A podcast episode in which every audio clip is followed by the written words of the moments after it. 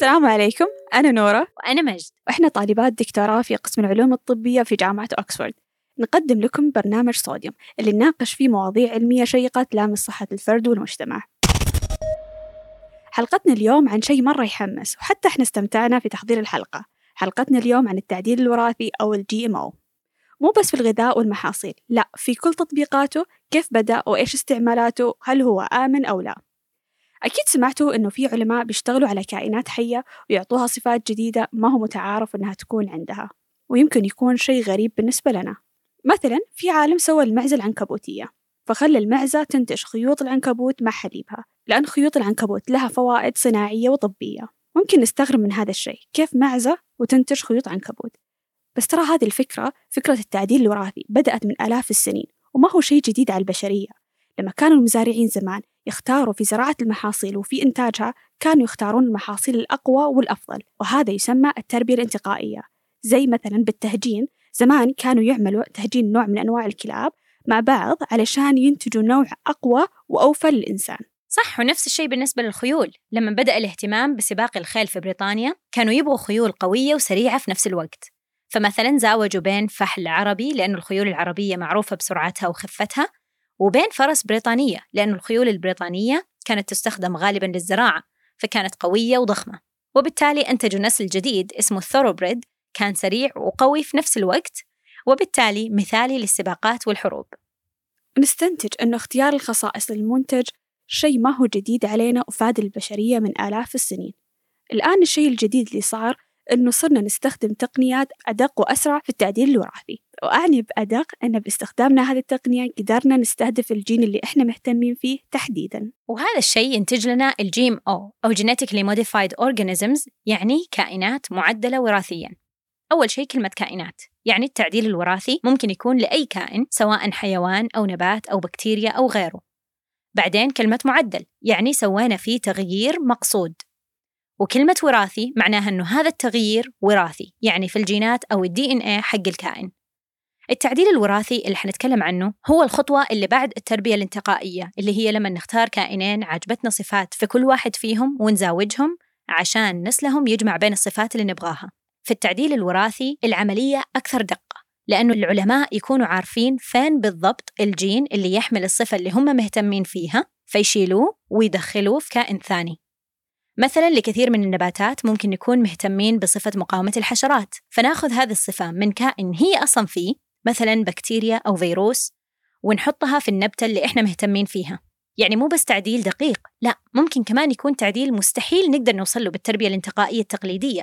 لأنه الصفة اللي إحنا نبغاها ممكن تكون موجودة في كائن ثاني ما يتزاوج مع النبتة اللي نبغى نحط فيها هذه الصفة. وحتى لو كان بالطريقة التقليدية وكائنين من نفس النوع برضو إحنا ما نقدر نتأكد أن المنتج حيكتسب الصفة المطلوبة. وطبعا التعديل الوراثي المفروض يكون بطريقة مدروسة وما يطلع للناس إلا بعد اجتياز معايير سلامة معينة عشان ما يأثر على صحة الإنسان.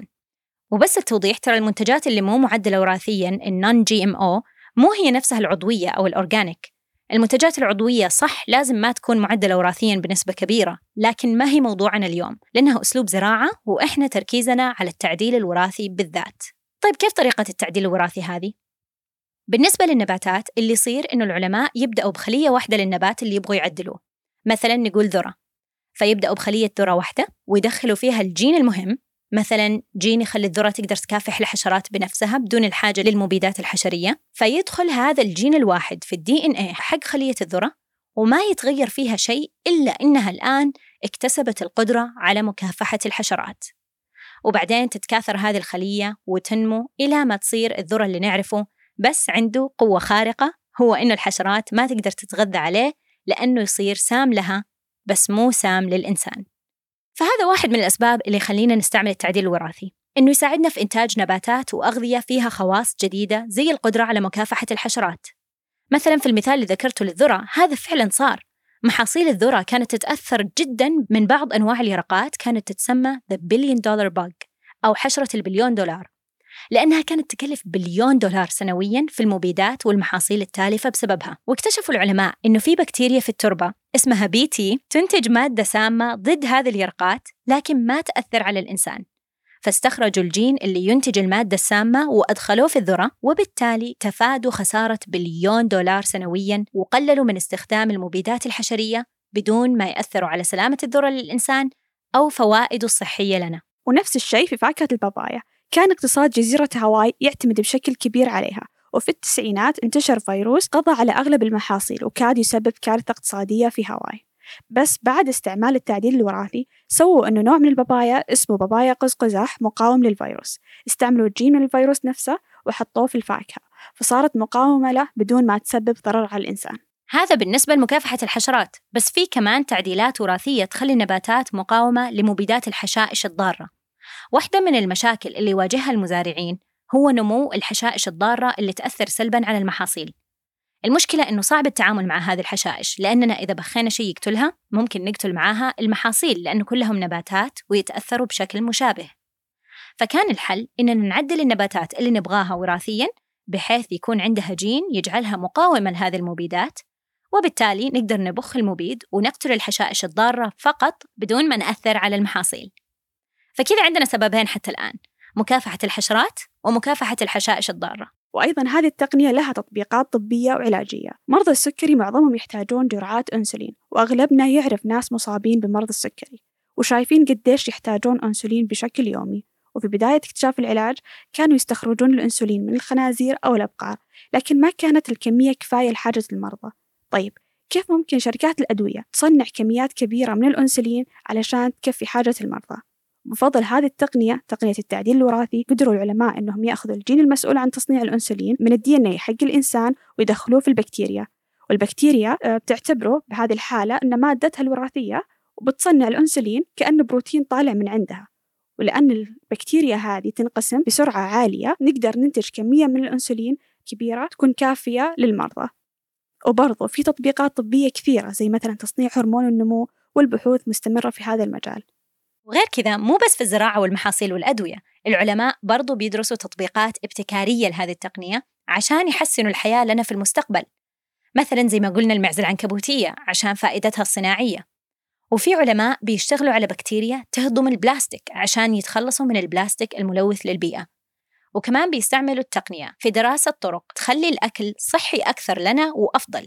مثلا كيف يخلوا النباتات تكافح الأحوال الجوية الضارة زي الجفاف. وكيف يخلوا الفواكه والخضروات تنتج فيتامينات بكمية أكبر؟